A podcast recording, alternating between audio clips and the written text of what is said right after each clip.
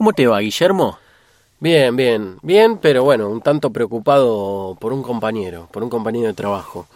Porque bueno, si bien no es mi amigo y es un compañero, es una persona que uno ve todos los días, ¿no? ¿Pero qué le pasa a tu compañero? No, lo veo mal, lo veo mal, lo veo preocupado. Y bueno, yo tengo que trabajar en conjunto con él porque hacemos trabajo en equipo, ¿viste? Y, y, la realidad es que no es fácil trabajar con alguien en equipo cuando la otra persona está pasando un mal momento. ¿Pero vos sabés qué le pasa o Sí. solamente le ves, digamos, cara de amargura? No, no, no, sé qué le pasa. La, la situación es la siguiente, que este chico de cinco días a la semana, cuatro tiene problemas. Y tiene problemas siempre que tienen que ver con lo mismo, con la novia. ¿Me explico? Ah, está muy enamorado. Sí, está muy enamorado, yo creo que está muy enamorado, pero de una manera ya muy obsesiva. Ah, enfermiza. Sí, totalmente. Sí, hay gente que hay gente que no se mide, que se enamora y, y- y casi que es como una enfermedad. Claro, porque yo creo que además de enamorarse, están eh, demandando algo más que amor. ¿Me explico? Eh, trato de interpretarlo como que este chico tiene alguna eh, carencia del tipo afectiva y la está trasladando a esta relación que tiene con la novia. ¿Me explico? Claro. Inconscientemente. Presenta un comportamiento eh, muy extraño. No es fácil de, de llevarlo el hecho de trabajar con alguien así. ¿Vos a la novia la conocés? No personalmente, he visto algunas fotos de ella y algunos mensajes de texto que le manda a él a través de su teléfono móvil. Nada más que eso.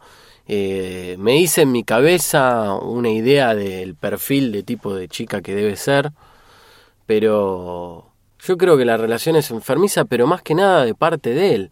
Porque ya te digo, eh, lo que yo veo es lo siguiente, a ver, nosotros estamos trabajando y en el medio del momento laboral, él se toma su tiempo para mandarle un mensaje de texto a esta chica. Por ejemplo, te amo, le pone, ¿ok? La chica le responde. Ah, pero eso no tiene nada de malo. No, bueno, a, a los 10 minutos le está mandando otro mensaje. Y al rato lo mismo y así sucesivamente todas las horas, todo el tiempo. ¿Entendés? Y todo es un planteo con esta chica. Todo es una escena. Todo es una situación de problema. Entonces, claro, yo veo que no la deja vivir prácticamente, porque en el momento que él tendría que estar trabajando, está controlándola. Se conecta a su computadora, se conecta a su teléfono para ver qué está haciendo ella, para ver si se pueden ver al rato, y se torna un poco denso él con ella. Y también se termina tornando un poco denso para con nosotros, que somos sus compañeros de, de trabajo, ¿me explico? Porque en el espacio laboral donde yo le tengo que hablar de trabajo, él me está constantemente hablando de lo que va a hacer con la novia. Tiene la cabeza en otro lado. Sí, totalmente. Me refiero, hoy yo voy a ir a trabajar, lo voy a ir a ver. ¿Y sabes con qué me va a salir él? ¿Sabes qué me va a decir? Hoy hace un año y siete días que la conozco. Y le voy a comprar tal y tal cosa. Y mañana lo voy a ver y me va a decir, hoy hace un año y ocho días que la conozco. ¿Me entendés? Está todo el tiempo pensando en lo mismo, de una manera muy enfermiza. Y para mí eso no es sano en la relación. Porque llegamos al punto de que ella eh, lo maltrata, lo trata como si fuese un perrito que está atado ahí para ella, ¿me explico? Claro, y ella reacciona igual, digamos, ella le da el mismo cariño y es tan eh, obsesiva como él, o, o ella es mucho más fría y le contesta, le contesta con más frialdad sus mensajes. No, no, ella es mucho más fría, ella es mucho más fría. Ya te digo, de 10 mensajes que él le manda, mensajes de texto por celular, ella le responde uno, ¿me explico? Eh, ella se abusa un poco de esta situación.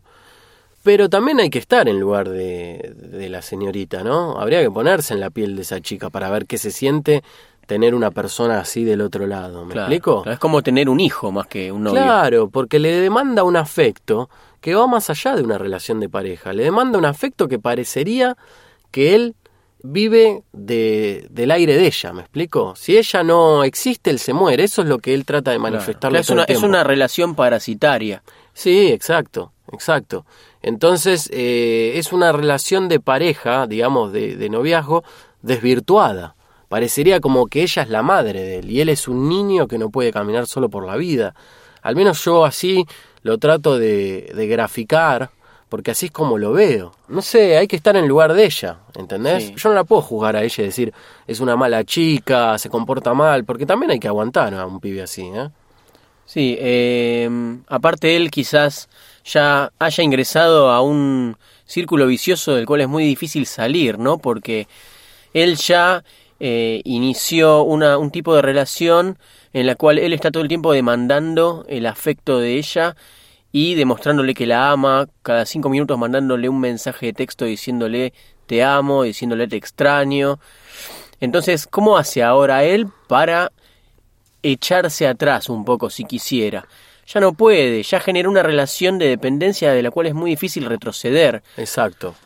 Em, ahora, por ejemplo, si él quisiera de repente salir con los amigos una noche, simplemente a tomar algo, sin saber nada de su novia, y sería hasta sospechoso para ella, porque como todos los días me dice que me ama, que me extraña, Claro. y hoy, y hoy Un día no- que no lo hace. hay algo raro. Y por ahí el chico tiene ganas de ir a tomar una cerveza con los amigos, pero como es una, una relación que no acostumbra a este tipo de cosas, lo tomaría a ella como algo raro. Entonces se generó una relación enfermiza, ¿no? Sí, y sabes otra cosa que pasa, Mariano, que no te conté. Por ejemplo, a veces vamos a comer con los compañeros de trabajo Sí. y ponemos plata entre todos para comprar, no sé, una pizza. Este chico nunca tiene plata. ¿Y sabes cuál es su argumento? Que todo su dinero, todo lo que él cobra en el trabajo, lo gasta para ella. ¿Me No, bueno, explico? pero está Y- loco. Y, no es justo que yo tenga que pagarle eh, una pizza, unas empanadas, porque él su sueldo lo, se lo dedica a la novia. No es justo. Pero como él ya tiene programado que todo su dinero se lo va a gastar en su novia. Sí, y algo que no me vas a creer. No, esto ya no te lo creo. y algo que no me vas a creer. Lo poco que ahorra se lo ahorra la suegra. Es decir, él cobra el dinero, le compra cosas a la novia y lo que le sobra, que es para ahorrar, se lo da a la madre de la chica para que lo ponga en una lata. Créeme que es así. No, es increíble. Entonces él a veces no tiene plata encima y nosotros como compañero de trabajo le pagamos el almuerzo o la cena. A mí me parece injusto, ¿me entendés? Sí. ¿Cómo se llama tu amigo? Discúlpame. Se llama Ignacio. Ignacio. No es tu amigo, es tu compañero de trabajo. Nachito le decimos. Nachito. Sí, sí, sí, sí, sí. Ok. Y bueno, es un tanto preocupante, ¿viste? Porque si bien es su relación y yo no soy su amigo, pero de alguna manera te está trasladando una problemática constante, porque no sabes ya cómo aconsejarlo. Además, él está muy cerrado a, a este, a esta problemática. No es que yo le hablo y él me entiende eh, lo, que, lo que le sucede. No, él está eh, como muy inconsciente de todo esto que está pasando. Él piensa que es normal todo, que las cosas tienen que ser así. Está muy cegado a esta situación. No, yo creo que él tendría que de a poquito ir poniéndole paños fríos a la situación, no de golpe porque si no pasaría lo que te dije hace un rato, parecería raro.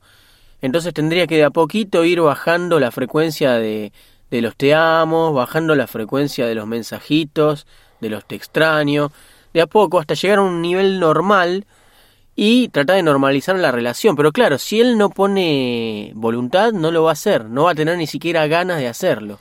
Sí, es cierto lo que decís, pero este chico no se termina de valorar frente a esta chica.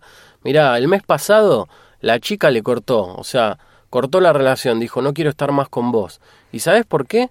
Porque este chico había saludado a una exnovia por el cumpleaños. ¿Me explico? Nada más que por eso. Y la chica fue y le cortó. Ah, pero ella lo está manipulando. sí, sí, sí, es muy injusta con él. ¿Entendés? Ah, ella lo manipula Y- entonces también. Y este chico, pobrecito, al otro día destrozado, literalmente de rodillas pidiéndole por favor de volver, de que no le corte. ¿Me explico?